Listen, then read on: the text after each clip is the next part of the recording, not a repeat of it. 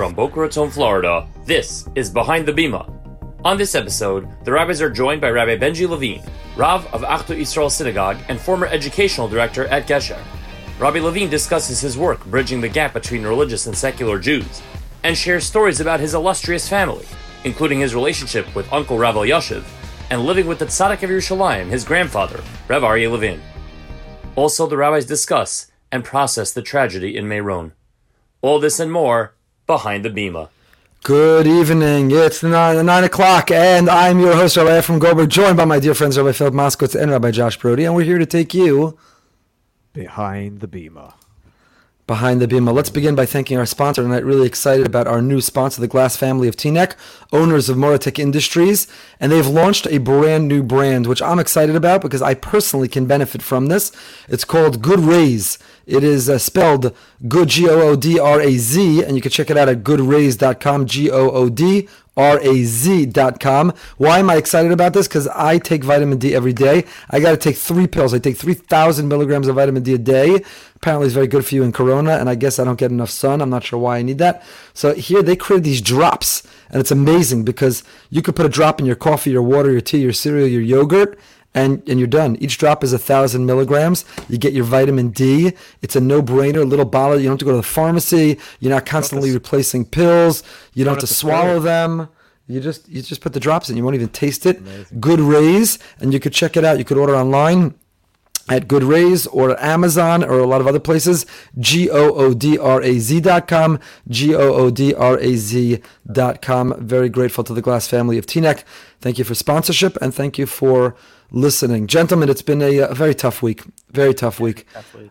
I don't think last Wednesday night when we met, we would have dreamt in a million years that the very next night, Lag BaOmer, celebrations around the world, of course, the central celebration, hmm. Meron, thousands of Jews, and to think that the tragedy, the casualties, the loss of life, the impact, the devastation, the catastrophe, it's just, it's just tremendously, tremendously painful.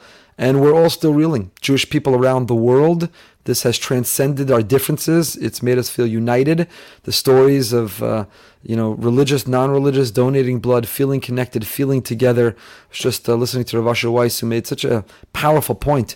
He said, you know, in America, you hear about another mass shooting, and unfortunately, there have been no shortage of these mass shootings. They're terrible. Something must be done. I don't know how to address it, but it's it's terrible, terrible, devastating, a scary world that we live in. And when you hear, when you see, of course, your heart skips a beat. Of course, if you're a feeling person, you have sympathy, you have empathy, but you don't feel that a member of your family's been killed right? United States of America, hundreds of millions of people. We're proud, patriotic Americans. We're connected. We're we're loyal. But you don't feel one of your own, so to say.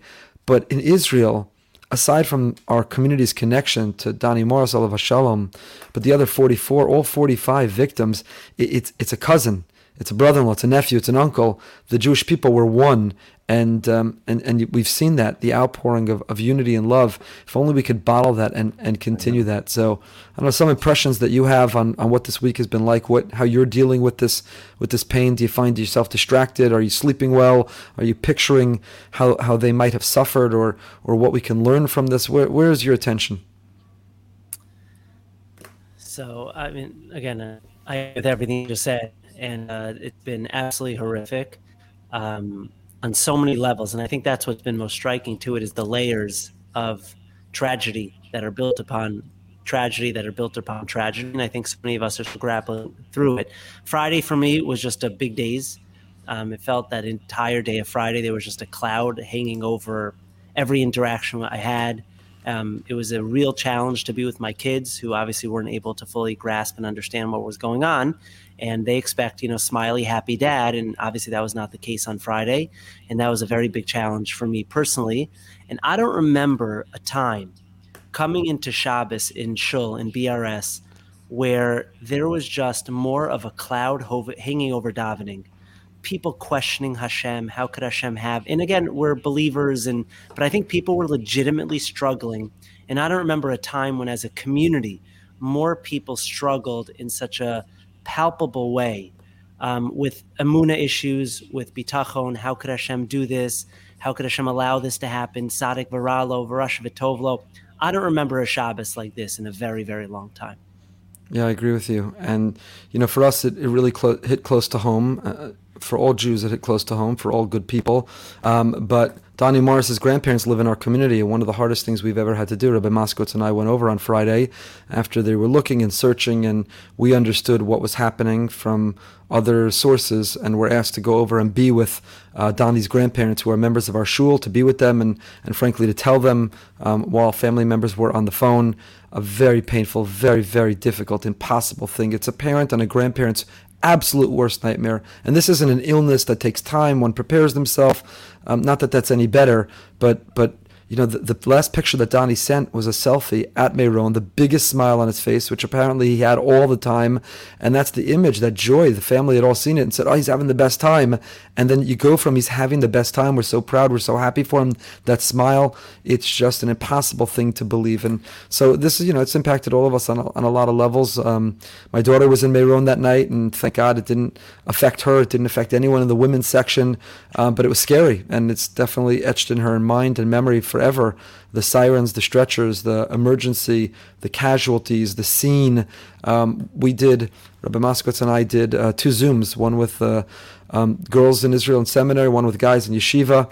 We did yesterday, and um, just an opportunity for them to schmooze, to talk, to share, for us to try to give some chizuk.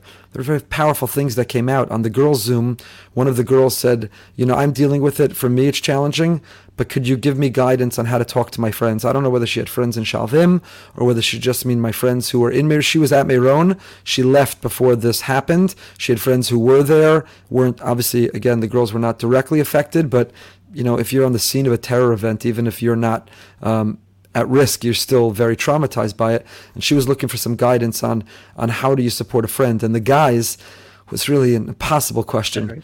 Some boys in Shalvim asked, they said, you know, we're in the beis medrash and we're struggling to concentrate when we learn because we know the best thing we could do for Donnie, Le'iloi Nishmaso, is to learn in his memory. But when we sit in that beis medrash, all we do is look at his empty makom, the place he used to sit. His farm are set up. That was his place. That's where he sat. And now it's just empty. So how do you tell 17, 18 year old kids, 16 year old kids, the year in Israel, their life ahead of them, it, you know, they feel uh, immortal and they're looking over at an empty spot of a friend. These are things they shouldn't be dealing with at that age.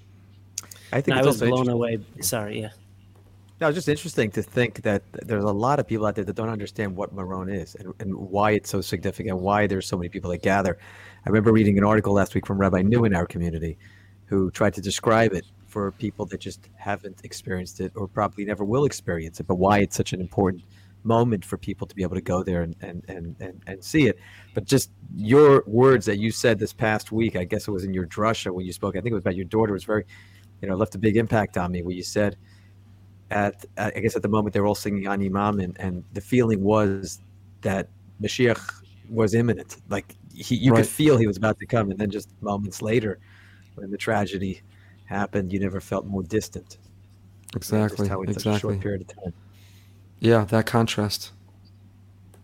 I was just going to add that I was um, I was actually I was impressed and proud by the thoughtfulness of so many of the questions that we got yesterday when we were talking to the to the young men and the young women in our community and their concern for other people, their concern for their own spiritual growth, the questions they had, the way they were grappling with it.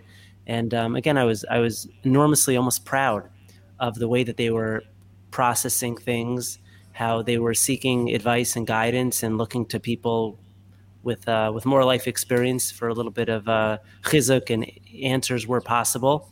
But uh, but it was very I was I was proud to w- listen to them and to hear their questions and to hear how they're thinking things through. And I thought it was a great sign of maturity for them. As you said, no 17, 18 year old should be going through this, and they were thrust into this chaotic experience and uh, you know to see them rise to the occasion and really grapple with it with the maturity was uh, was was a great source of pride for our community. The future, the future is bright. I agree with that assessment. I'll, I'll leave uh, you because I want to move over to our guest. We have a very special guest and so much to talk to him about tonight, and he's a perfect guest who can help us, offer us comfort and strength. He comes from a legacy of Rav Aryeh Levin, his legacy of, of loving all Jews, of Jewish unity. It's it's what we need in, in reaction and hopefully in, in comfort from this. But you know, going behind the bima for a moment, um, two things. I gave that drasha on Shabbos, and, and it really came from from my heart. I was sharing my own struggles and, and questions and how to channel it and where we can go with it.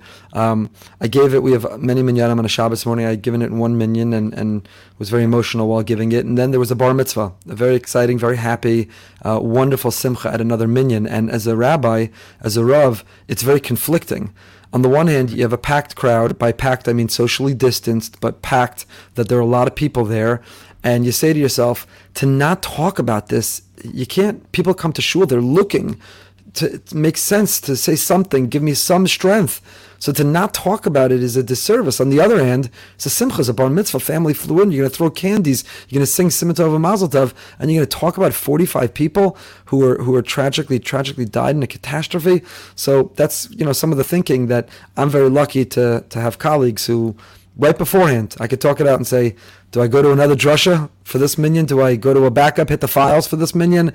Do I talk about this? How do I link it to the bar mitzvah? What do we do? But that's a little behind the bima. Of the other thing in in thinking, uh, I can just respond to that. Just yeah, quickly. sure. You, you, did again, having been there and a participant. I think Rabbi Brody would agree. You 100 percent made and that made the right decision. I think that's really what people needed to hear at that moment in time, and you gave people who were really questioning questioning in ways that I've again I don't remember in, in recent memory, and you gave people a lot of chizuk, so you made the right decision. I appreciate that. I, you know, I tried, I and I hope I did, and I hope the bar mitzvah family understands. I hope it only enhanced and didn't take away. But the second question, as I was speaking, was there are kids in the room. There, there. It's a bar mitzvah, so all thirteen-year-olds, all the friends are there. But there's twelve and eleven and ten and seven-year-olds in the room, and you're up there. And on the one hand, as a speaker, you are tugging on the heartstrings, and you're having people open up their heart by talking about what it meant that 45 people were, were, were trampled to death, a catastrophe, what that meant that they lost their life so young. On the other hand, you don't want to give nightmares to a seven-year-old, an eleven-year-old. A kid comes to shul and sits next to their, a child comes to shul and sits next to their parent, and the child, the parent, is the parent entitled to assume that the child is going to not be exposed to something at shul that will give them nightmares? That the rabbi is not going to give a speech that's going to make the kid go home, the child go home and say, "I'm scared." What if it happens to me? I don't want to leave the house. I don't want to go to an event. I don't want to go to. So that's another. Again, it's, a, it's just a behind the bima kind of just sharing. There's not easy answers, but just sharing some of the thought process of trying to figure it out and make sense of how do you address issues of the day in a meaningful and direct way, but also recognizing and respectful that you have different, diverse ages in the room, that you have simcha, that you have uh, a lot of things that need to be that need to be balanced. So it's a lot, but we're very. To that. I'll, I'll say add an example to that. So when listening to the Levaya on Sunday, I had a very similar experience. I mean, two hours straight of just crying your eyes out. And in the middle of that, we had a bat mitzvah. I had to go to an upsherin, and it was it was really challenging as a rabbi. We talked in the past about compartmentalizing. Then, then we went to a life. wedding from there. Yeah. And we went to a wedding from there, and just okay. I'm like watching a levaya. I'm cutting out in the middle. I'm running to an upsherin to wish a mazel tov. Going to a bat mitzvah to wish a mazel tov. I'm going to go to a wedding later tonight and it, it was very challenging day emotionally. It's a lot of gears. You're con- constantly switching gears, and and you want to be authentic. So it's not we we're authentic although compartmentalized. That's the that's the challenge. So we are super, super excited. We have uh, an amazing guest tonight. Uh, he's been to our community. He's become a friend of, of my family. My father actually grew up in his father's shul, which we'll, we'll talk about. Um, Rav Benji Levine, the grandson of the great tzaddik of Yerushalayim, Rav Aryeh Levin. He's a Yeshiva University graduate and has a smicha from the chief rabbinate of Israel. He was an advisor to the chairman of the Aliyah department, the Jewish Agency for Israel, educational director, the great Gesher. We'll talk to him about that. He's often a scholar in residence. He's the Rav of the Achdut Yisrael, Achdus Yisrael Shul in Yerushalayim, very special shul. I hope we're going to ask him about that as well. Just an all around amazing, amazing person. And I was curious when I first heard of him and met him and, and we'll get into it, I'm sure our audience is, how did Rav Aryeh Levin's grandson end up at Yeshiva University? How did Rav Elyashiv's nephew, how did Rebbetzin Kanievsky's first cousin end up speaking English, growing up in New Jersey, and end up at YU? How does that make sense? So, very excited to talk about that. Without any further ado, it's our great pleasure to welcome on Rabbi Benji Levine. We are so honored and privileged to be joined by a dear friend, Rav Benji Levine. Rav Benji's been to our community in Boca Raton. He's hosted children from our community, my own children, and is an extraordinary special person. And we're so, so excited, particularly on the Behind the Bima that is before Yom Yerushalayim, to be able to welcome one of the tzaddikim of Yerushalayim, uh, who takes after only his grandfather and other illustrious members of his family. Rav Benji, thanks so much for making time and for being with us. An honor for me to be with you. So we have so much to talk about. Obviously, uh, your grandfather, the tzaddik of Yerushalayim, Rav Aryeh Levin, what it was like to, to be in his home, what it was like to spend time with him, the messages, his legacy. Your uncle, Rav Elyashiv Zatzal, what it meant to be the nephew of a Gadol HaDor, Nukola Torakula. Your first cousin, Rebbetzin Kanievsky, Zichrono Levracha, her special quality, what made her unique. There's so much to talk about in your own illustrious history. But I want to begin by talking about one of the most special members of your family, and that is you. Tell us a little bit about the amazing work that we know that you've done. The history that you grew up in America, your father was a, a Rav in, in, in Newark, Menachem Begin's visits to your home. We'll, we'll get to all that. In Jersey City, of course, where, where my father grew up and attended that shul. I remember we'll get to him. all of that. You remember him from his youth. Want to hear all of that. But let's start with what you're doing now. Today, you are the Rav of the Achdus Yisrael Shul, one of the most uh, special shuls of Yerushalayim with an amazing history. A trap door for guns, the Etzel and Lechi fighters, the work that you've done in Gesher, trying to bridge the gap between the religious and secular. Let's begin. Tell us a little bit about what you're doing now, what you're dedicated to, and, and your extraordinary life. Well, what I'm doing right now is um, I, I spent over 40 years working with Gesher, uh, traveling around the country, um, running seminars, working in schools, trying to bridge the gap between the religious and the secular, which is a, um, a very, very difficult problem in Israel because Israel is a Jewish country. In America or England, wherever, you can belong to any sect, do whatever you want. You don't have to be affiliated to to anything uh, if you don't want to. And in but in Yerushalayim, in Israel, living in Israel because it's a Jewish state, the question is, what does that mean being in a Jewish state, and where do I fit in? And and one of the very very uh, great problems in Israel is the problem between the religious and the secular. When they um, uh, proclaimed the state of Israel, and they sat down and decided tried to decide together what kind of a state is this going to be? Is it going to be a religious state? And the secular said, of course not.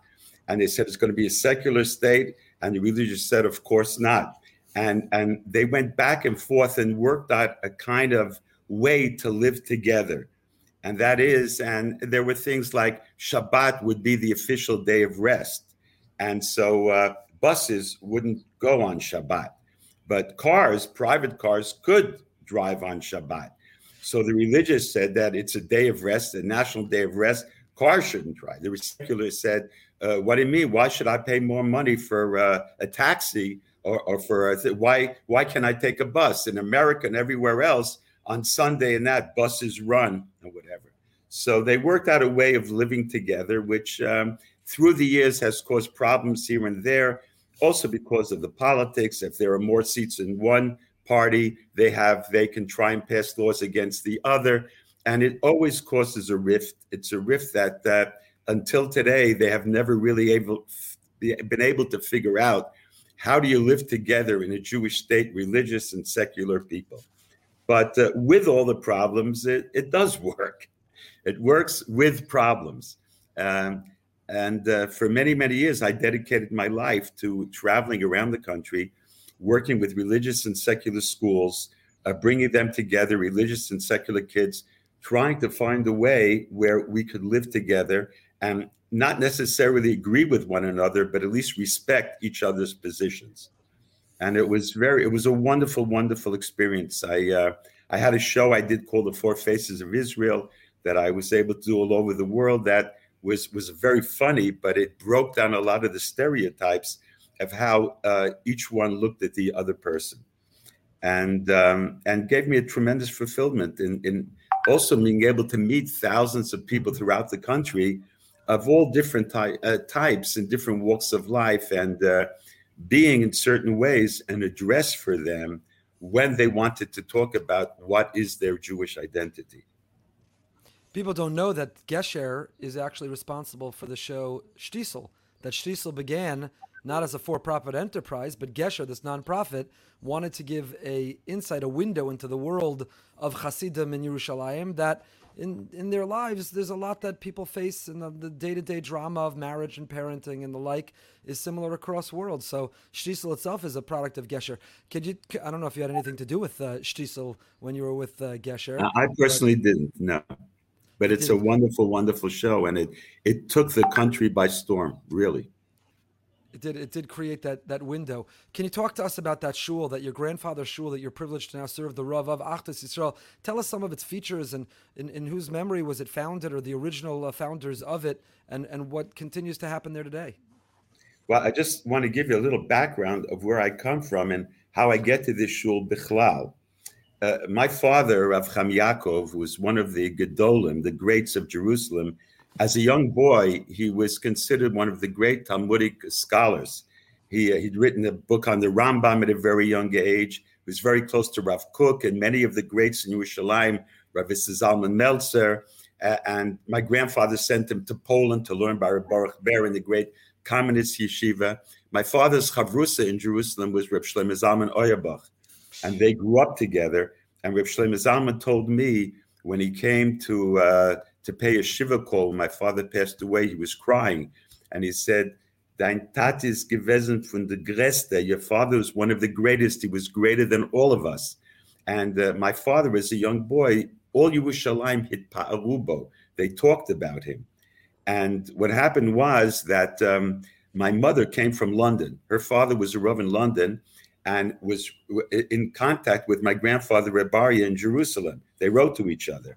And uh, my mother wanted to come to Israel. My father had just come back from Poland, and they were married and, and lived two years in Yerushalayim. And then my grandfather, Rabbi, said to my father, Take your wife to see her family. She hasn't been home for uh, a couple of years.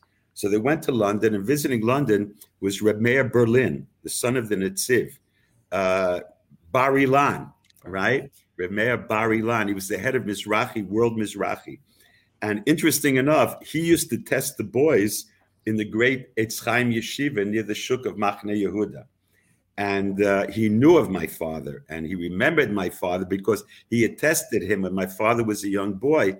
And when he saw my father all of a sudden in England, Reb Meir Berlin, Bar Ilan, was speaking in England for World Mizrahi. He said to my father, What are you doing here? And my father told him, My wife is from London. Her father is a Rav in the East End of London the great Jubilee Street Synagogue, and we came for a visit.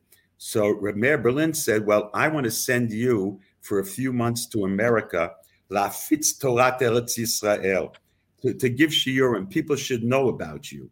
And my mother said to my father, It's a great idea.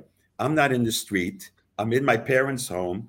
Go to America for a month or two. You'll meet the, the Jewry, American Jewry, and the Gedolim there, the Rabbanim there and then you'll come back to London. We'll go back to Eretz Yisrael. And uh, my father went to America, and while he was in America, World War II broke out. And for two years, my parents were separated. My mother was stuck in England. During the Blitz, she was evacuated to a small little town called Cirencester. My uh, father was stuck in America. In order to stay, he had to get it was so, sort of like a green card, whatever.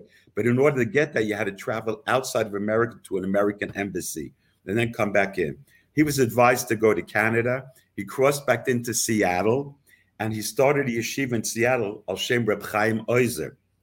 And uh, many of these young boys who went to public school in the morning afterwards became very big Talmidei Chachamim, studying in this yeshiva that my father made in Seattle. He also became the rabbi because Rabbi Vogelenter was busy with overseas. He was working for the Hatzalah, and my father became the rabbi there. Two years later, my mother came over, and my father was in Seattle for 12 years. And then I was born there in 47, and in 49, Rabbi Henkin, who was then the posek in New York before Reb Moshe, loved my father, and he brought him to Jersey City. Uh, the Rav there had passed away, a Rav Bloch. There was a beautiful shul. And my father became the rabbi in Jersey City in 1949 till 1969. And um, I grew up basically in Jersey City, New Jersey. But in the summers, they would send me to Eretz Yisrael a number of times to live with my grandfather. And, and that was an unbelievable experience. Can I just Uh, ask you a question? go when, ahead. When your, fa- when your father first came to America, Rav Meir Berlin, Rav Meir Bar-Ilan sent him, was that under the auspices of Mizrahi, or was that Rav Meir Bar-Ilan saw his greatness and thought it would be good for him to come to America? I, I, I, am not sure. I, I, I don't know. It's a good question. I know that he was instrumental. My, my Zeta Rebaya had learned by the Netziv. And Reb Meir Berlin, it's interesting. The Netziv had two sons who were like about 50 years apart. Reb Chaim Berlin, who was the chief rabbi of Moscow and then became the chief rabbi of Yerushalayim. And my grandfather told me, Lomash yadi miyado. My hand never left his. So my grandfather, Rabbi, learned by the Netziv in Volozhin and was very close to his son, Reb Chaim Berlin, was the chief rabbi of Yerushalayim. Reb Meir Berlin was born like 50 years because when the Netziv was an old man, his wife passed away and he married a younger woman. And so there were two brothers who were many years apart, very, very different. And um, uh, Reb Chaim was the, was the, the, the Rav Rashi of Yerushalayim. Reb Meir was the head of World uh, Mizrahi, a gadol in his own right.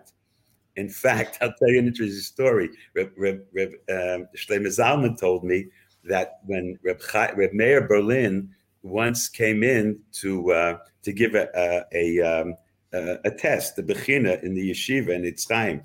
the kids, my father and Reb Shlomo Zalman were then about nine, ten years old, and he asked the question, Reb uh, Meir Berlin, who can give me all the machlokes in in Bava Metzia between Reb Meir and Reb Yehuda? He said, and Reb Shlomo Oibach told me, he said, your father got up, he pointed to your father, your father got up, and he went through the entire Masechta, Balpeh, he went through all the machlokes.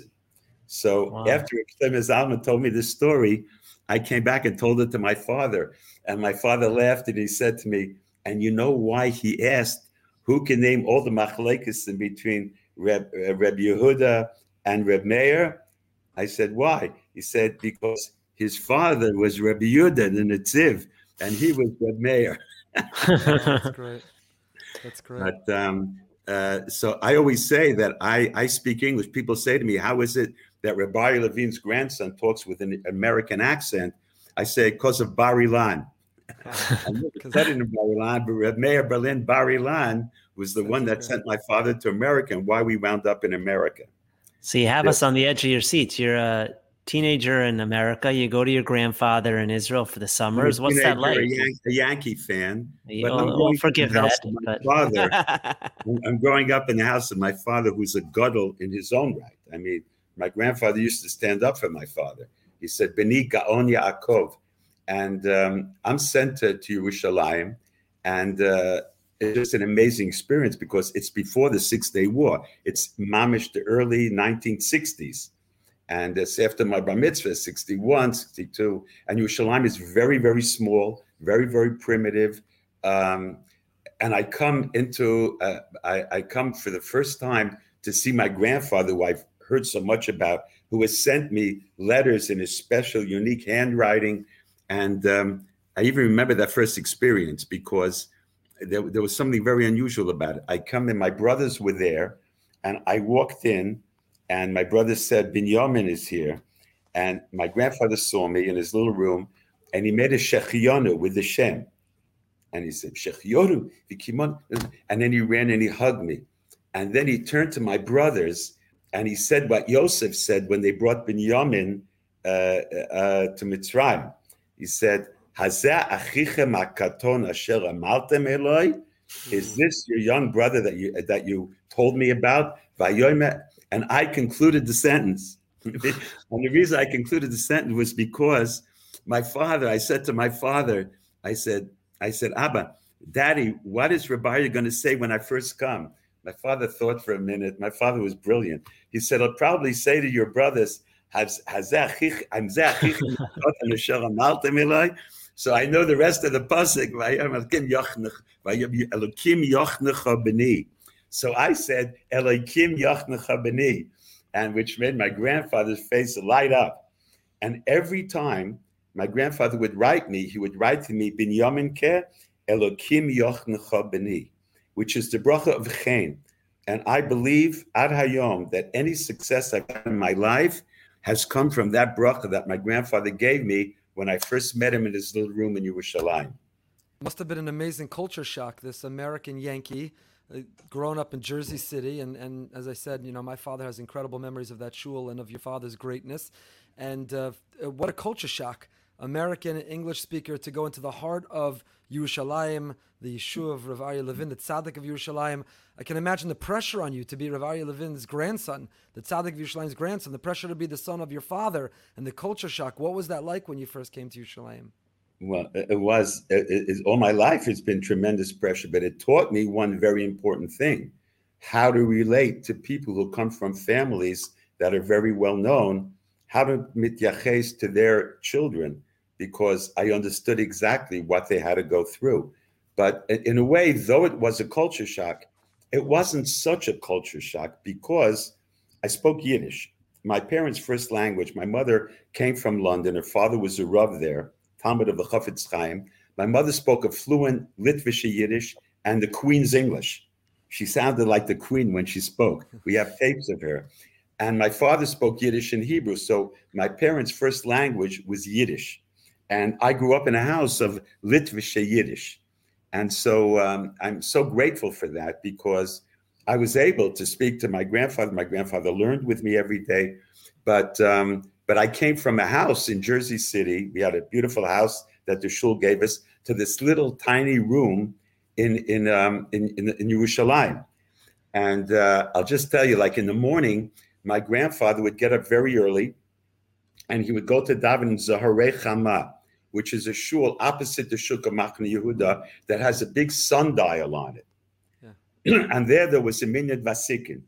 What's interesting is, and I always talk about how people were, were much more normal there. From a Yidden, were very normal because my grandfather would go to daven. He would get up about five thirty, and uh, I would watch everything he did because I figured to myself I'm going to watch. I have an opportunity to live with the tzaddik of Yerushalayim.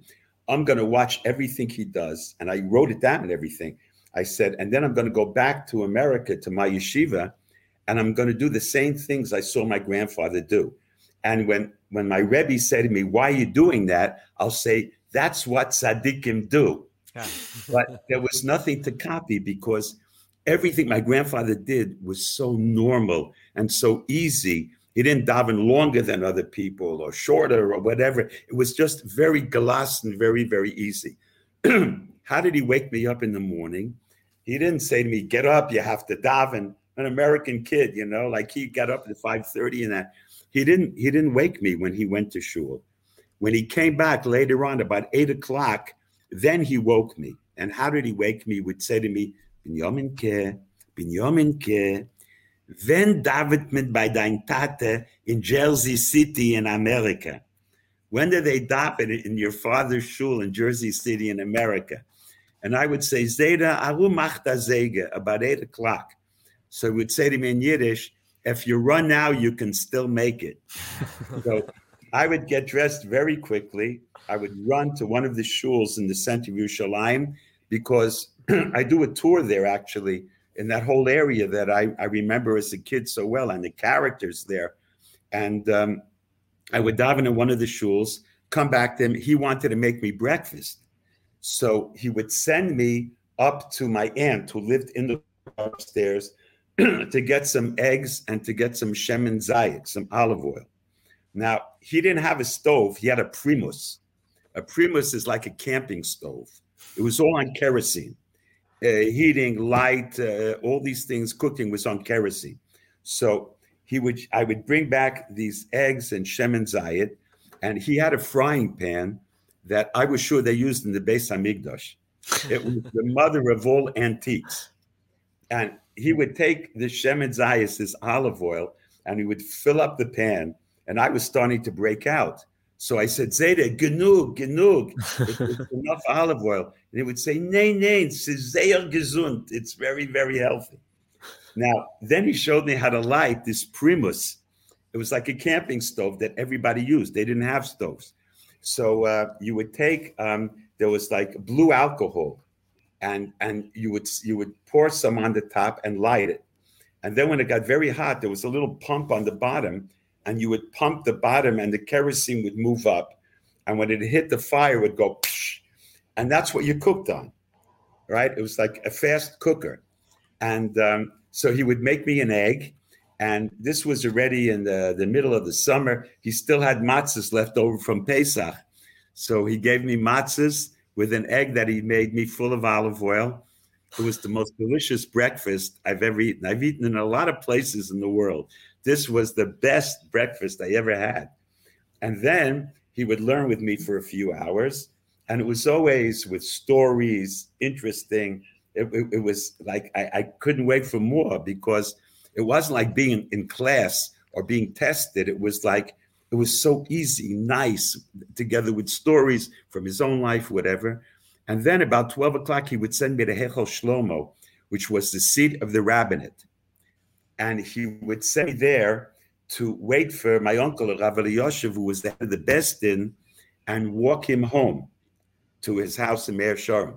You have to understand that um, the Hechel Shlomo was the seat of the of religious Zionism, and uh, Rav Elyashiv, uh, there was a brisker, a ban, a, a cherem against going into Hechal Shlomo because it was part of the uh, the religious Zionists. And Rav Elyashiv had his office in Hechal Shlomo. He was the head of the Besdin, and I would wait for him there, and I would walk him home to Mea Shearim. Uh, there are many, many experiences of the summer of, of wow. going every Shabbos to Rav Elyashiv and being with him. He would sing Zemiris. He was very, very nice. He was. Um, I loved to go there. Well, what was it? Did you realize at the time, um, not only your grandfather's greatness in tzidkus and, of course, in learning, but your uncle? Did you know that Rav Elyashiv was on the track to be the undisputed Gadol HaDor, that encyclopedic knowledge, that he was respected around the world? Um, I, I, knew of him and everything, but I but it was very interesting because Rav Elyashiv held so much from my father that in the letters that he writes to my father, he writes the biggest titles of all. So it, it wasn't, even though I grew up in Jersey City on a street with mostly non Jews and played ball with them, um, you know, and I knew all of them street. It was, it was, it was in many ways, you would say it was a tremendous culture shock. It was. But in many ways, it wasn't because in the house that I grew up in, it was Yerushalayim in Jersey City. That's the house we grew up in. But but it was also growing up, of course, in Jersey City and uh, coming to Yerushalayim in many ways, even though it was like at that time you would people would call it a third world country because it was very primitive uh, and it didn't have until after the Six Day War when it started to change. But it was um, I loved it. I just loved it. I loved the way it was. I loved you know I loved being with my grandfather. We couldn't go to the old city on Tisha B'av. We went up to Har Zion and you could look from Har Zion and you could see the Jordanians with their guns standing opposite you from a distance. And Yerushalayim was very, very bottleneck. It was very, very small. But there was something about the the the avirah of Yerushalayim of, of, in those days. It was still still the early days of, of, of Eretz Yisrael, of the Medina. And there was a feeling in the country that was was special. There was something very unique. Now you mentioned you was the Rav at the time. What's that? Your grandfather was the Rav of the time. We wanted to get back to the oh, the back shul. Okay, so my grandfather was the Rav of this shul called Achdus Yisrael, which started even before the beginning of the state. It started actually on Rav Kook Street, and then it moved over to this little mitcham right off Rehov Yafo behind Binyan Klal. and the people who were members of that shul were people who were sent to Africa by the British, people who fought in the underground, in the Eitzel, the Lehi, the, the Irgun, the freedom fighters. And um, after, in 48, when they proclaimed the state, then uh, they, a number of these people who were sent to Africa came back from Kenya and other places where the British sent them. And uh, like the people like Menachem Begin would come in there from time to time to daven. Uh, Ruby Rivlin, who is today the president of Israel, still has his seat in the middle of the shul. In the first row, it says Reuven Rivlin, and um, uh, many of the of the real heroes of the underground in that daven in that shul in in Yerushalayim. and I would sit next to my grandfather. I mean, it was um, it, was it was a wild experience for me. You know, I I saw the way all these people they were these guys were really tough fighters, and uh, I saw the love and respect that they had for my grandfather. It was amazing. Now you mentioned Yerushalayim, and uh, you had mentioned to us previously that you had the great privilege of being with your grandfather in Yerushalayim after the '67 war and being able to escort him to the Kotel. Um, can you share that story with us? Yes, I can. I, I have to go back a little ways. I was a junior in YU, Yeshiva University, in 1967. It was before finals. And uh, members of Beitar and other groups started coming around and saying, We need volunteers. There's going to be a war in Israel. We need volunteers. So um, I said, You know, I grew up with old Menachem Begin used to come to visit. He came to my bar mitzvah. I have a picture with him at my bar mitzvah and uh, to come to talk to my father. He he revered my father, Menachem Begin, and um, and so I grew up with all the stories of the Irgun, the Eitzel, the Lehi, and my grandfather's involvement in it. And now, when they said this is a this is a dangerous time, we need volunteers, I said this is one I'm not going to miss. So I asked the guys in YU, what do I need to get to be able to go? They said, you have a passport? I said, sure, I have a passport. But I had used my passport a number of times before to come to Israel. So when I went back to Jersey City and I opened my passport, I found that it was overdue. And I knew that to get a new passport, you got to wait a few months. So I went right back to YU and I said to them, What do I do? And they said to me, uh, Well, usually it's a, but it's not a problem. They said, Why? Because if you go down to, um, you know, where they have all the ice skating rink and that in New York, in um, what's the name? Center. Rockefeller, Rockefeller Center. Center. There's a place there. If you go there and you really need a passport, it's until today. I've done it a few times. You pay a little extra. They wire to Washington, and you can get a passport the same day. So they said to me, "But don't wear a kippah. Wear a baseball cap." And um, and they said to me, "And don't say you're going to Israel. Say you're going to England or whatever. Say your uncle's very sick in England." And it wasn't a lie, really, because my mother's from London. I had an uncle who was then really sick in England. so I could really use that without lying. So I went down to uh, Rockefeller Center, and it, this is June of 1967. I'm wearing my baseball cap. I'm online. It's a true story. And I get to the uh, Dalpek, to the counter. And the guy says to me, Okay, what do you need? I said, My passport's expired. I need, new, I need a new passport. He said, Okay, fill out the forms and uh, It'll take a couple of weeks. You'll get a new passport. I said, No, no, no. I need it now, today. He said, Why? I said, I have an uncle in England who's really sick and I have to go now. I may never see him again. So the guy looked at me and he said, Where do you really want to go? I said, I got to go to England. My uncle's very sick and uh, I want to, I need the passport today. He looks at me again. He says, Okay, one more time. Where do you really want to go? So I figured, what am I? Fa- this guy knows what's going on. So I said, I want to go to Israel. There's going to be a war. And anybody who remembers, everybody thought this was going to be another Holocaust, Shoah. 12 uh, Egyptian armies going to throw Israel into the sea.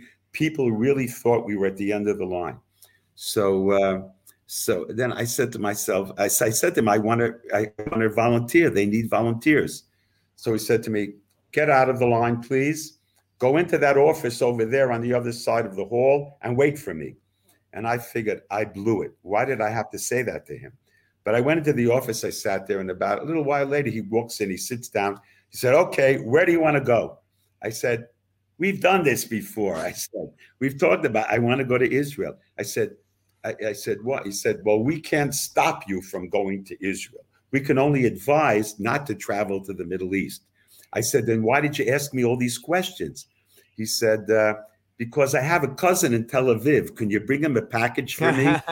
and I almost fell on the floor, but it's true. And I brought the package for him. Anyway, That's great. I left That's America great. the night before the war. When we got to Paris, to Orly Airport, they told us the war broke out. And um, a number of people who were on the plane, there were a lot of volunteers and Rep. David Miller was also on the plane with me. We were together in YU. And um, but some of the people went back. We decided we're going no matter what. We were in transit. So they took us to Greece. we spent a day and a half in Greece. And then in the middle of the war, with four Mirage jets before they had the uh, American jets, the F jets, whatever they are, 15s, whatever. They, they had their planes that they used in 48 were from France, the Mirage jets. There, so they won the war for, with the Mirage jets. So the four Miragem uh, brought us into the airport. It was a total blackdown. Everything was black. They gave us um, um, flashlights to find our suitcases.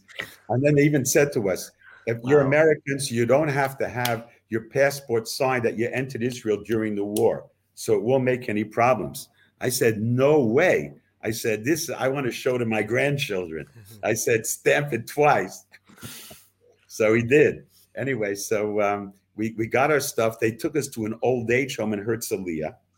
And then we slept there that night. And the next day, they they just uh, filtered us out to all these different kibbutzim. Uh, I was wearing a black kippah, so they sent me to kibbutz Chofetz Chaim. A lot of my friends went to Yavne. They sent me to Chofetz Chaim. The mazel was that on Chofetz Chaim there was a member of the Knesset, Kalman Kahana. He wrote a lot of books on Shemitah. With the, with the Chazon Ish sent him to Chofetz Chaim and uh, used to give shiurim every day in, in, in, the kibbutz to the volunteers on Hilchot Shemitah. And um, and Kalman Kahana, he was a member of the Knesset of Poalei Agudat Yisrael. So on Thursday, after they um, after they got Yerushalayim back, Shechru Yerushalayim, he went to the Knesset and he took me to my grandfather. So I got to my grandfather on Thursday. It's still the, the war is going on, the Six Day War. Uh, Friday, they came to take my grandfather to the Kotel before they opened it up to the public. Right? So my grandfather says, Binyamin duves mir. You're going to come with me. I, I couldn't believe this. We went through, uh, uh, this car took us with some people, I don't know who they were. They took us through the Mandelbaum gate. Afterwards, they they threw down the gate and everything else. And we came to this, we came into the old city. I didn't know where I was, into this little, little uh, Gesale, this little, little street. And they got out there, and my grandfather knew where we were. You couldn't see the wall because uh, then still it was all built up until the wall. There were houses all the way. It was only a week later that they knocked all the houses down so that the throngs of people that came could come on Shavuos to the Kotel. But still, it was all built up. And we, we, we um, my grandfather got out and he wanted to make a kriya. He wanted to rent his garment, his, his frock, because he hadn't been to the Kotel since 1948. And he tried, he couldn't do it. And I have a picture of me there with a little pocket knife that I had in my pocket. I took it out and I made a cut for him and he rented his garment and he made a shehecheyanu. The two shechionos that I remember that he used the Shema Mefurash first when I first came as a kid, and the second time the week of the of the of the Six Day War, he, he and he was crying. He said,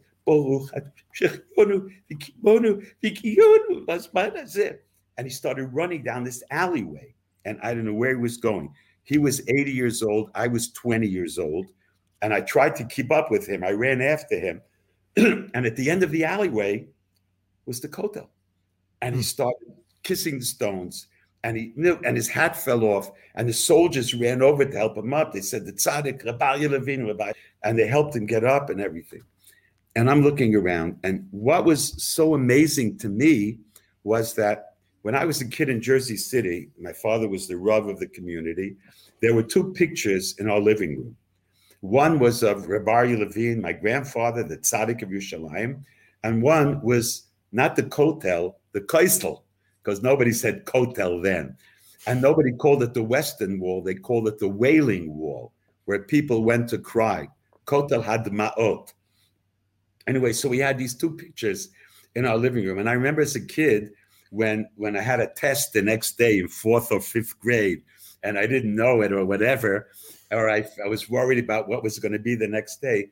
In the middle of the night, I would light a little lamp in the in the in the dining room, the living room, wherever, and I would I would talk to my grandfather and I would talk to the Kaisel. and it always calmed me, it always helped me the next day. And all of a sudden, in June of 1967, I'm running after my grandfather, and the two pictures of my youth, the Kotel and my grandfather are standing in front of me, but they're not pictures. They're live. It's real. It's really the Kotel, the Kaisel, and it's really Reb Aryeh. The, and it was like um, it, it, it was like a dream. And we went from there to Kever Rachel, and there were the soldiers there, the Miluimnikim, these older guys were crying. I remember my grandfather said, "No ba an emerson mama can min Only by a real mother can you cry like that." And we were supposed to go to Hebron, but they said it was too dangerous yet, uh, so we couldn't go to Hebron. That was a Friday, and um, but what was most amazing also was that um, even though my grandfather called Kachet Lahev and he was so excited and everything, and the whole period was a period of euphoria. Everybody thought Mashiach was coming. And um, even though it was my father, my grandfather was very um, he didn't he didn't go crazy, he didn't go nuts. He was he was very, very mu'upak and sort of closed in himself. And I said to him, I asked him why.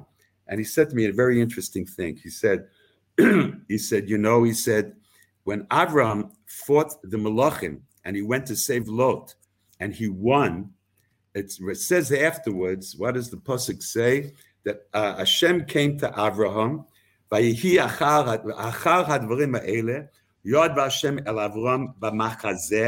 God came to Avram in a vision saying, Al tira Avram, don't be afraid, Avram. Anochi mogen loch, schocha habe He says to him, God says, after the um, uh, he defeats the kings and everything, God says to him, I am a shield for you. Anochi mogen loch. Uh, your reward is very great. So my grandfather said to me, Isn't it odd that after the battle, Hashem comes to Avram and says, Anochi mogen loch? I am a shield for you? That you say before the battle. You don't say it after you won a stunning victory that I'm a shield for you, Anochi mogen loch before you go out to battle, when you're afraid, Hashem comes and says, Don't be afraid. It's going to be okay. I will watch. Anochi Maginoch. I'm your shield. And instead, after the great victory, and he destroys, he gets low back, everything. Anochi Maginoch. I am a shield for you. What does it mean?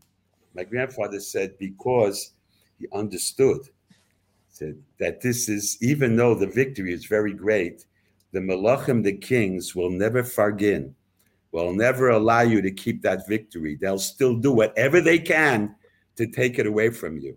And my grandfather said, "What I'm, everyone is is going, you know, so happy and everything." He said, "But I am worried." He said, "I don't think the battle is over. Is over." He said, "I don't think the battle is over. I don't think that the nations of the world are going to let us keep the kotel. They're going to do everything they can to take it away from us." And Shmuel Tamir, who was later became the Minister of Justice, who was a lawyer and a great a great lawyer from uh, um, and then became a member of the Knesset.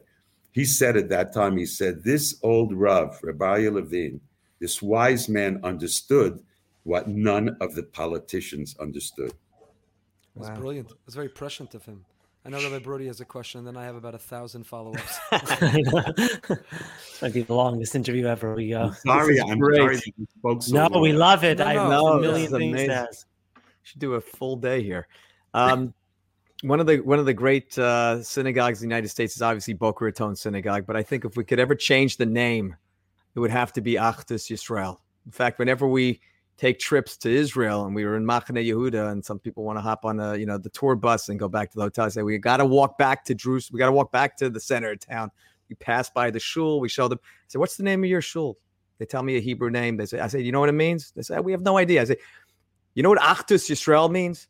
That's the greatest name in the world.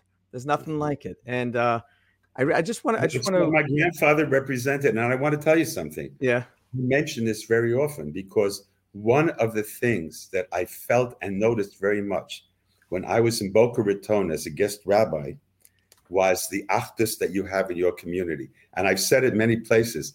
Maybe we should become adjoining sisters or brothers. How do you call it? Achdus Yisrael with Boca Raton.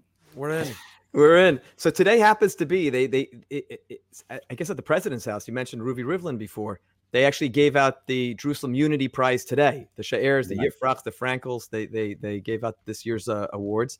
And Simcha Raz, who wrote the biography, he is uh, becoming. He's getting the award too of Yakir Yerushalayim. Right. He's get he getting the award. I, I spoke to him a few days ago. and, and deserves it very well. He is the one that wrote the first book of Reb Aryeh, Tzaddik in Our Time, which was at that time very the first of its kind. Since then, they've written all kinds of books like that. But when it first came out, right after Reb Aryeh passed away, he passed away in 1969. It came out in the early 70s. It, it, it was the bar mitzvah present for many, many years all over. And, um, and many of the people who remembered or had some incident or something with Rebbe Levine. So I'm just I'm just wondering, you know, Rabbi Goldberg actually gave an incredibly uh, impassioned drasha this past Shabbos about Achdus. He spoke about how you know in times of tragedy, you see time and time again we can come together. He gave a number of examples, and I'm wondering, with all of your experience and everything that you're doing and you've done with Gesher, what are the, the simple things that perhaps some of our, our listeners could be doing a little bit better? Some things that maybe they're not considering when it comes to Jews that are different than than us. How how could they be like your grandfather more? There you go. I, I, I think he had such a love for every Jew, and and and it came through in the family very very much. And I and I think that um, you know you teach more by example than anything else. I, I, remember as a kid when I first came, I got on the bus. My grandfather would go visit somebody, so he took me with him on the bus. And but we got on the bus. I, I'm a, I was then about 14 years old, something like that. He was in his 70s and uh, I got up with the bus, and there was only one place to sit down. And he was already an older man in that. So, of course, you know, I walked with him, he sat down, and I stood, you know, holding the bar next to him. And, and the next stop, uh, another old man got on the bus. Now, what do people do when they see an old man standing on the bus? Most people today make believe that they're sleeping or, or else they don't see him or something like that. Uh, or else they tell somebody else to get up or whatever. They say, You should, young people, get up and give a place. My grandfather saw this old man standing. He didn't say to other people, You get up and you get up in your place. He got up right away from his place. I'll never forget this. And he ran over to the old man. He brought him to a seat and he put him down. And when the other people on the bus saw the way that this old man got up to give another old man a seat, they became very uncomfortable. And a whole bunch of young people got up to give him their seat. And I saw in his life the way that he did it was not by giving mussar or telling people, you should do this, you should do this. It was by the way that he acted. In other words, uh, his, his actions spoke louder than anything else and influenced people more than anything else. And I think that if each, each and every person takes it upon themselves just to be a mensch, to greet another person, so the person mm-hmm. maybe doesn't keep all the mitzvahs that I do. He doesn't know the thing. He dresses differently, or he doesn't do certain things that he should do. to be able to look away from those things and to see the good in every person and to realize what people say, and it becomes trite because everybody says it. We're all one family, but we are one family, and and to be able to see the good things in other people. And, um, and and and to be a mensch, to treat other people like you know, it sounds like we grew up with this and it sounds to me so crazy you have to tell other people to be a mensch, to treat other people. But that's what I saw with my grandfather. You know, I saw the love that he had for every Jew. I was a kid walking with him down the Midrachov, which was then Ben Yehuda Street. And it was a real street with cars going by. And I'm an American kid in the early 1960s walking down Ben Yehuda Street on Shabbos with my grandfather. And he's wearing a shtreimel because Yerushalmim, even the Litvisha, they wore shtreimels on Shabbos. Shlomo Zalman, Rev Elyashiv, all of them. And um, I'm an American kid, and I'm dressed. I'm not dressed like a Yerushalmi. I'm dressed like an American kid. And I'm walking down the Midracha with him, and and all of a sudden, a few cars go by, and um, and, and and and people are being. I look, I look to myself. I think to myself, here is the Tzaddik of Yerushalayim on the holiest day of the week in the holiest city of the world, right. and people are being Machal Shabbos. They're desecrating the Shabbos. Bifaresia openly. What is my grandfather going to say? He didn't yell Shabbos. He went to the side. He looked at me. He said, "Bin Yaminke, kol kach pikuach nefesh." So much saving of life, because in order to save a life, you're allowed to desecrate the Shabbos. So if people are driving, they must be going to save a life because that they're allowed to do on Shabbos. Now, Reb Aryeh wasn't stupid. He was one of the cleverest people I ever met in my life but he didn't want to say something negative about another Jew. So I told the story over, and they told me that uh, that one of the rebbes, the the um, that he lived in, a guy told me he lived in Tel Aviv, and uh, uh, I forgot one of the rebbes came uh, to live in Tel Aviv, and then he went to Yerushalayim afterwards. The Belzer, the Belzer Rebbe, he lived in Tel Aviv. He said he lived. This old guy told me he lived next to me. He said when he would go out in Tel Aviv on Shabbos and cars would go by, he would stop and say, Mazel Tov, Mazel Tov. They're taking a young lady to the hospital to give birth. Right now, he also knew there weren't so many births in his neighborhood on that Shabbos. But instead of saying something negative about another Jew, he would only find something positive to say. And and and and that was Reb Aryeh. I mean, I saw the love that he had for, for for everyone. And I saw the love that people had for him. I mean, when I walked down in the street with him in Yerushalayim, it was religious, non-religious, Sfardim, Ashkenazim, Teimonim, any kind of people you could think of who would just come running over to him to shake his hand or to say good Shabbos. And, and, it, and there was nothing political about this. This was very, very real. But it was the love that he had. And I said something this Shabbos in, in the shul uh, uh, um, I said I said uh, because amor amarta, you know, it says the, the two phrases amor amarta, say and say again you know, about the Kohanim, the laws to give over to the children. Lahazir Gedolim Alaktanim, you know, to tell the older people what they have to give over to the younger ones. Moshe Fanchin says how they act, to be examples in Chinuch, Lahazir Gedolim for the younger people, because they see what you do and and I saw that um, that that Drebaria in, in, in everything that he did, he was not nizhal, careful only about gedolim, it's about the little things. Like I once asked somebody in the Irgun, I said, "What was unique about my grandfather? He came to you every Shabbos in the prison to daven with you." I said, "Other rabbis came also. Why was so, why was there so much love for him?" I said, you know, you know what was interesting about your grandfather? He told me. He said all the rabbis that came to visit the prisoners there, when they left the prison, that was the end of their visit. But your grandfather, when he left the prison, he only began his visit because then he went to all the families to see, to give regards, to see if they need anything or whatever. When he left, it wasn't the end of his visit. And I thought that was so apt because the Chassam Sofer says, what is lahazir gedolim ala ketanim is that if you go to do a big mitzvah, you have to bury somebody who was killed, chas v'shalom, who died, and there's nobody to do it or whatever. After you do the big mitzvah, lahazir gedolim, don't think you finished the mitzvah, ketanim.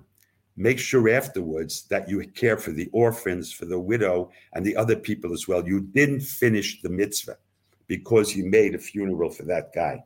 You have to also continue it with those who come afterwards. And my grandfather always was always continuing. He was going on. It wasn't just doing the mitzvah himself. It was the, the repercussions and what would come afterwards. And he was a genius in this. He was he's ingenious in being able to see, uh, walk in the streets of Yerushalayim and see where somebody needed help, what he could do. If it was the lepers, if it was the, the, those in prison, a, family with fights between the husband and the wife or whatever.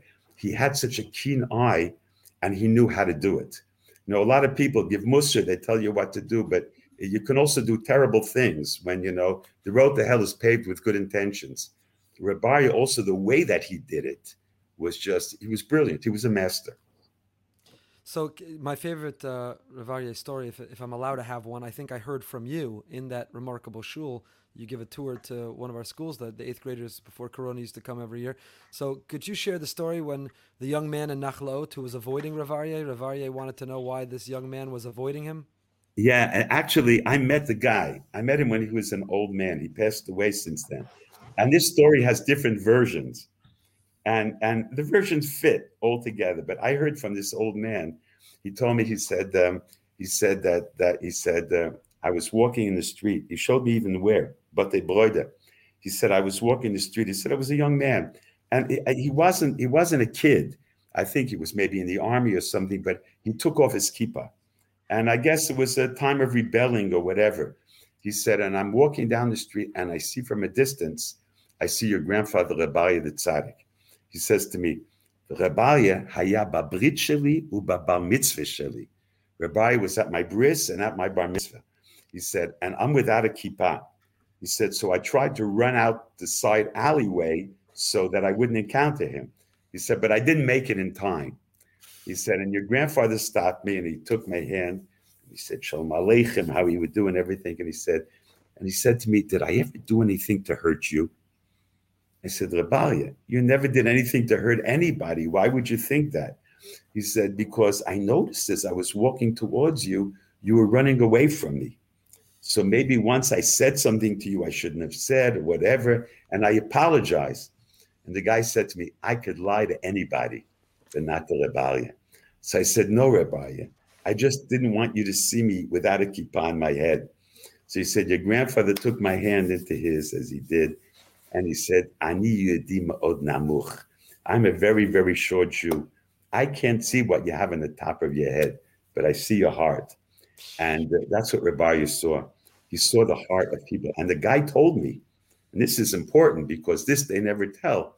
The guy said to me, Because of what your grandfather did, I put the kippah back on my head. Everybody was saying to me, the shegets, the gornish, you know, you're rebelling against your family and everything else. Rabbi didn't do that. Rabbi didn't see that. Rabbi said to me, I see your heart. And the words of Rabbi was ultimately what caused me to put my kippah back on my head. Wow, And I so really, generous that to me time. was a, a tremendous lesson because it's a lesson of, you know, you want to give Musar, you have to know how to give Musar. And I had a few stories of my own that happened to me teaching Gemara that were influenced by this story in a way.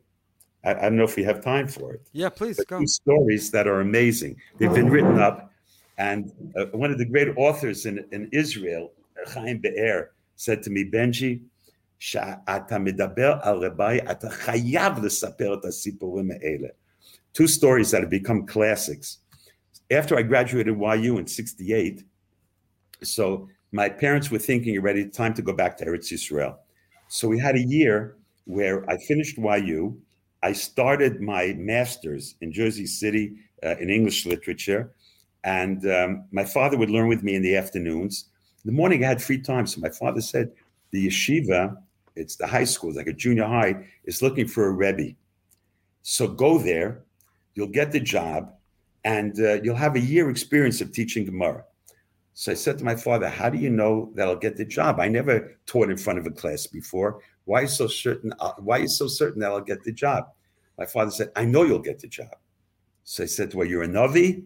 So my father said, Lo Navi anoichi ben Navi anoichi. I said, How do you know I'll get the job? He said, They don't have anybody else. They're looking all around. Whoever will come will get the job. So that was a big compliment for me that I would get the job because they didn't have anybody else. But Lamaisa, that's what happened. I went, and because they didn't have anybody else, they made me the Rebbe. So it's in 1960. I graduated. Why? It's September 1968. I come into a classroom in Yeshiva of Hudson County for the first time with a Gemara on my hand in the same class that I learned in the eighth grade.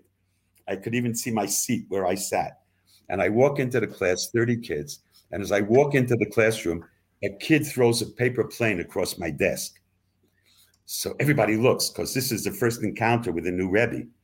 So truth is, I didn't know what to do, but I really feel sometimes I have siyata d'shmai. My grandfather's over there; he's watching over me. So I put my Gemara down. I didn't say a word. I went over to the kid. I grabbed him by the collar. I brought him to the front of the class. Everybody was silent, and I said to him, "If you ever make a plane like this in my class again, I'm going to throw you out for the entire year." And he got scared.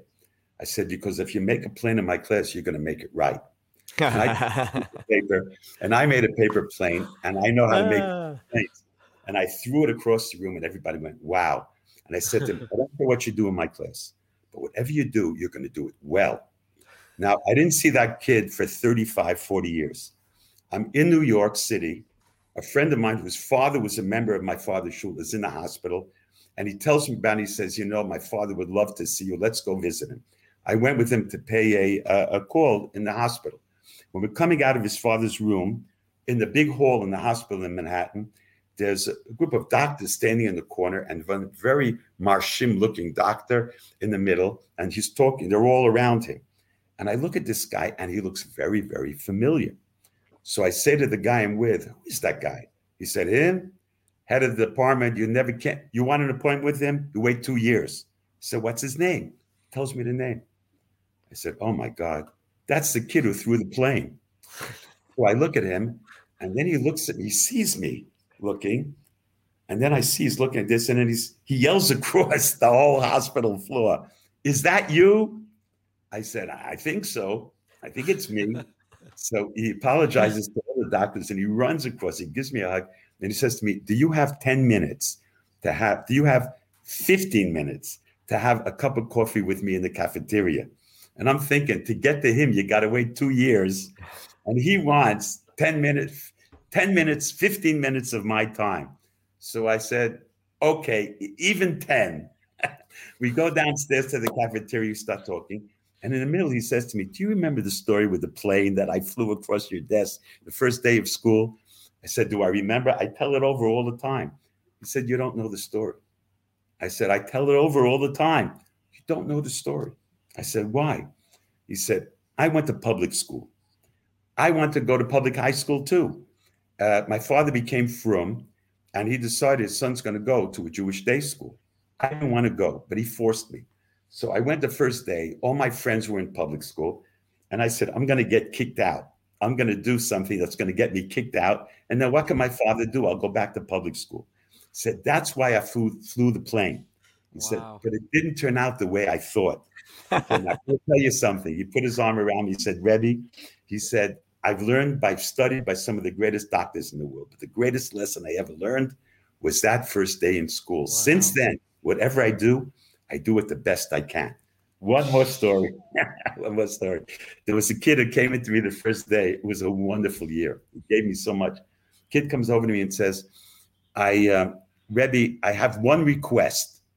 I said, "One request for today, the first day, or for the whole year?" He said, "For the whole year." Think one request for the whole year. This is going to be easy. I said, "What's your request?" He said, I, I promised my mother that once this year I'll get a hundred in a Gemara test."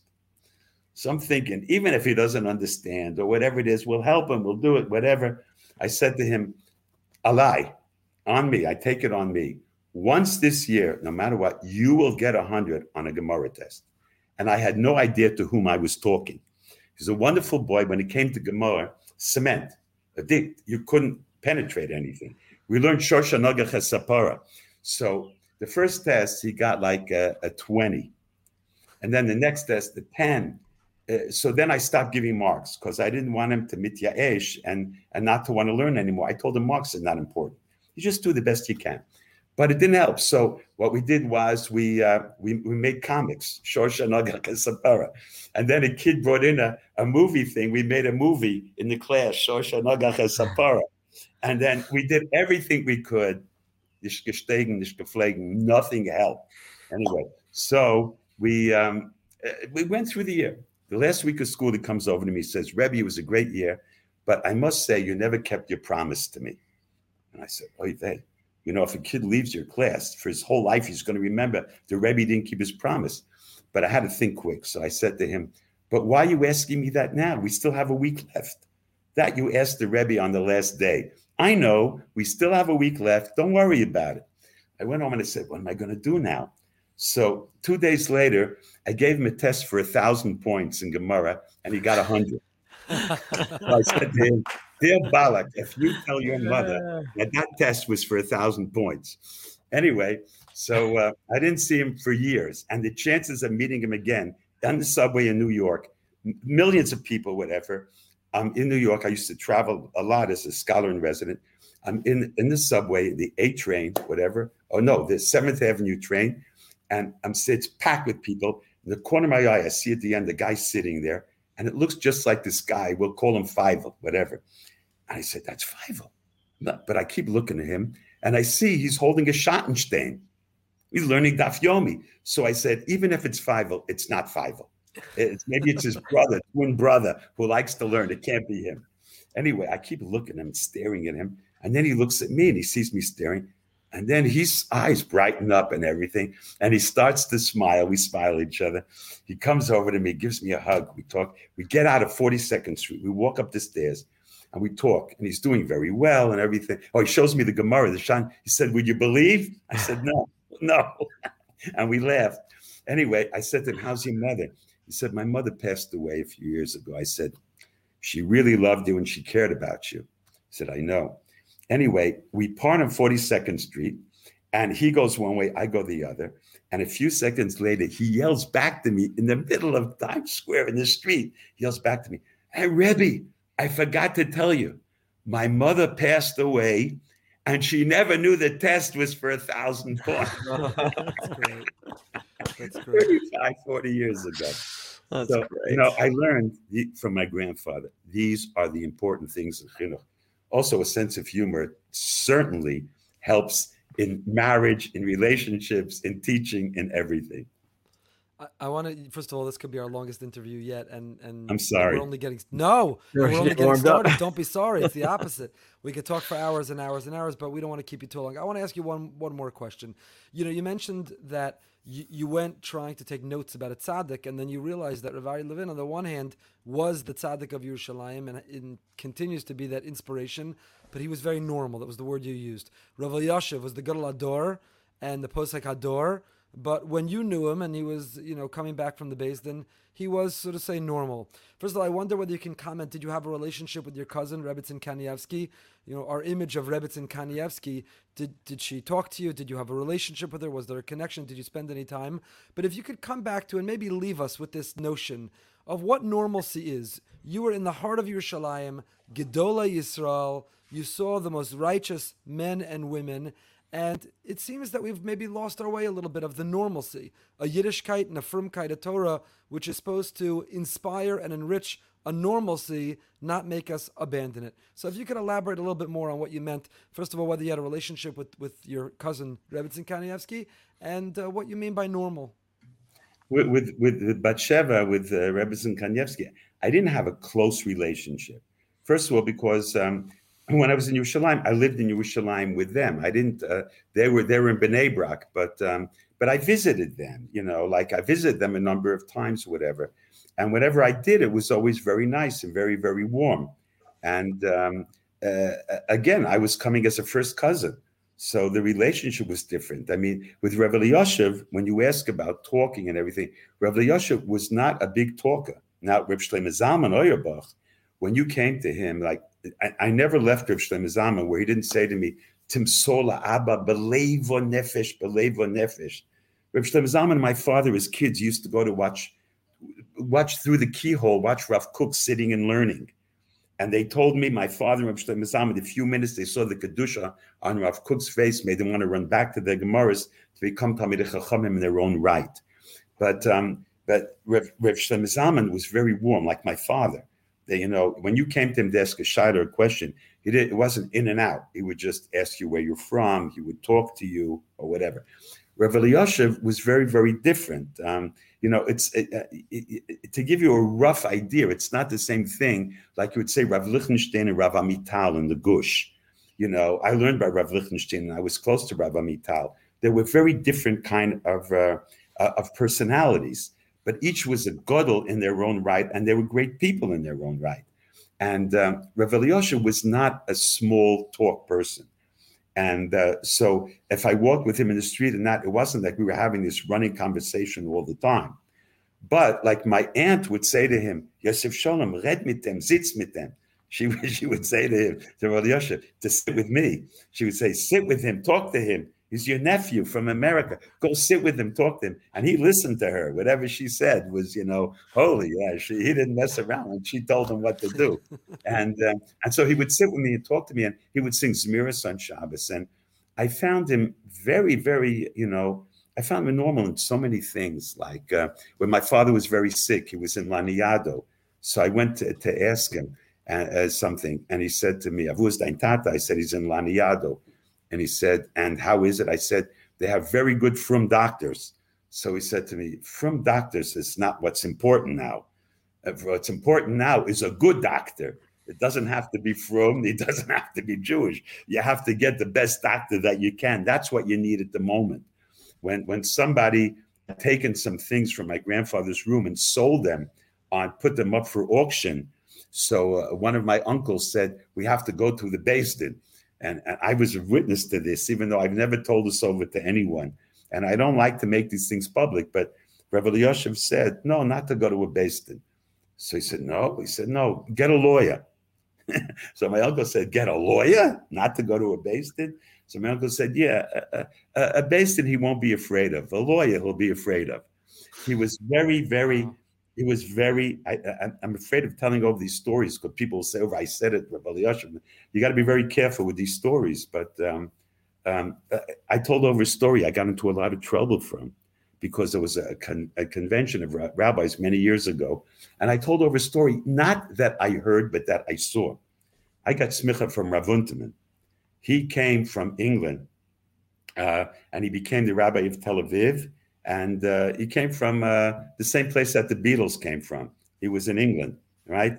And, um, and uh, he was the Rav in Tel Aviv. And then he became the chief rabbi. And he wore a big cylinder like a, a Lincoln stovepipe hat, whatever and he wore and and we weren't standing in front of uh, Heichal Shlomo. That's where the offices used to be, and um, uh, and this number of old rabbanim and some students, and a tourist went by, a woman, and somebody said to her, "That's the chief rabbi of Israel." So in front of everybody, she walked over to him. She put out her hand and she said, "Shalom." And I remember the older rabbis, like you see in the movies, these people going, and Rav Unterman shook her hand he asked her where she's from, and and he was very nice to her, and she went away like with a smile. And then he turned to us and he said, "Al tachshavu shani mekel behilchos negia," and he pushed machmir becovered odom. You know, like um, I'm, I'm not easy on the loss of negia. He didn't touch women's hands, but he was very machmir. He said, "Ani machmir becovered odom," not to embarrass, not to not to embarrass another person. And I told this story because I thought it showed a man who didn't give his hand to women or anything else. But at the same time, when he saw this woman came, she didn't know. He didn't. He didn't want to be mafasa her. He didn't want to embarrass her, and that's what she remembered her whole life. She saw the chief rabbi, and he yelled at her, or whatever, and that. And he was very nice to her, and he and he was. That's the way a Jew has to act. In other words, and and you don't learn from that that everybody should go around shaking women's hands. What it means is that there are times where Chaim Sonnenfeld went to a bris by Sfardim, and they and I checked out this story because it made a big impression on me. And he was eating they at the Suda of the bris, he was eating the meat. And somebody said, you know, and the the Ashkenazim went according to we didn't go according to the Beis Yosef. So they didn't eat the meat of the shechting of the Sfardim, whatever. And Reb Chaim Sonnenfeld, who was a kanoi, he was a zealot, and he was sitting at the bris and he was eating the meat of the Beis Yosef. So somebody said to him, Why were you doing that? You fight the battles of Frumkeit and everything. He said, I thought to myself, what's the right thing to do? Is the right thing not to eat the meat and embarrass this person in the middle of a Sudas mitzvah, or to eat it and not to embarrass him? And I realized that the most important thing was not to embarrass him. You know, it wasn't just saying to be more from, more from. Anybody can say usser, usser, usser. You don't have to learn you don't have to know anything to say it's osir. To say mutter, you have to know how to learn. And that was the greatness of these people. Wow. Wow. That's the normalcy that we need. Rav you're very normal. You're normal. You're inspiring. We can go on and on. So we're going to have to bring you back for part two and part three. And uh, we look forward to seeing you in Yerushalayim. You got to quit when you're ahead. Somebody told me, quit when you're ahead. you're, you're, you're, always ahead. But as we're Amazing. as we're going to celebrate Yom Yerushalayim, the miraculous gift of the reunification of the eternal united capital of the Jewish people, that your family is uh, forever so much a part of and a symbol of and you continue in that legacy. We give you bracha, you should have gesund and nachas from your family, and continue Amen. to be that light, that inspiration. Thank you for hosting our family, and we look forward to your coming back and more. We look forward to joining you in Yerushalayim. You Thank you so Please, so very any, much. Anytime, anytime. You are my family. You're always welcome anytime. Thank you, thank you, thank you. All the brachas. Thank. Wow, that was fantastic. That was unbelievable. what, what stories! A, what a conversation. That's probably wow. our longest interview. and yet it felt like it was 10 minutes long, and we could have gone on three hours more. So much more to talk about. Wealth of knowledge. Good thing we've got some good rays to keep us hydrated. You know. Good rays, vitamin D, keep us uh, healthy and well. The vitamin D that we need. Which story, what insight, what message of Rav Benji struck you the most? What's your takeaway tonight? Rabbi Brody, why don't you start off with? Well, I think after we started the show tonight talking about the tragedy in Israel and reading all the uh, the uh, stories about achdut, achdus, unity, and how how we can come together, I think a lot of people like to think that there are just many many different excuses of why it can't happen, and this is just another example of when it does. It, there's no reason to wait for another tragedy just to demonstrate that we can come together. Rav Benji is the uh, the epitome of achdus. We can see it in everything that he does, and there's no more excuses. Yeah. I think for me, it wasn't one any one particular story. Um, Rav Aryeh Levin has always been sort of a hero, a mentor, someone I've always looked up to and said, I want to be like that and I want to emulate that. And whenever you hear someone tell these stories, there are always little tidbits throughout that you can glean and say, that I'm gonna I'm gonna do that a little bit better. Or I'm gonna be a little bit more like that. So when you hear about these Gedolim and when you're reminded that they're they're real people and that there are parts to them that we can emulate, even the way he described the way that Rav Aryeh used to wake him up in the morning in such a sensitive way to not make him feel guilty about being a little bit I late. Those are things that we could do. We could all be a little It's bit real. more sensitive. We could all be Yeah. a little bit more thoughtful. It's real, and that really resonated with me.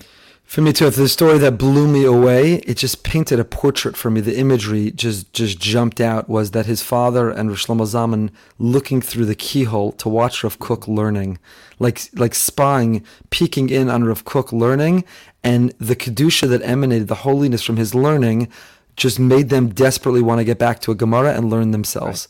I love that. I love that image of the holiness that's just kind of just coming out of Rav Kook and they're they're peeking. He's not Rav Kook's not doing it because he knows anyone is watching. That's that's authentically, genuinely who he is. They're watching it, and the reaction is not let's take a picture, put it on the internet. The reaction is I want to go learn. I want to go be like that. He's a genuine person. Ravi Levine is he's the real deal. When I promoted online that we were having him, somebody wrote they took a walking tour, which everyone has to take a walking tour with him of Nachlaot, where his grandfather Rav Aryeh Levin lives.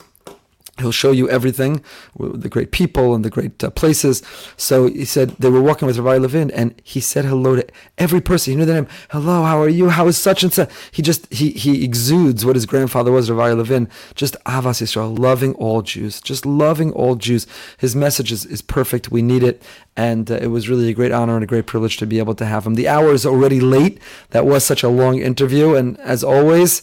I don't know. There's so many things to talk about. We have a list of things we want to get to, and somehow we never get to it. But we do want to get to thanking our sponsor again. Thank you to the Glass family of TNEC. Good Raz, G O O D. Originally of Elizabeth. Elizabeth, ah. G O O D R A Z dot com. G O O D R A Z dot com, but pronounced good rays. Vitamin D3 supplement. Put a drop. You won't even notice. You won't even taste it, but you will feel better and uh, you'll be healthier. So we thank them. And as always, we ask you to rate and review. Let's get the mess. Let's get Rev Benji's message far and wide. The best way to get Rev Benji's message far and wide is for it to climb the charts. People discover it when they're looking for it. So rate and review for a moment. Subscribe on YouTube. And until next time. Stay happy, stay healthy. Thank you for listening to Behind the Bima. If you enjoyed the show, please subscribe, rate, and review on Apple Podcasts, Spotify, or wherever you get your podcasts. We'll see you next week for another peek behind the Bema.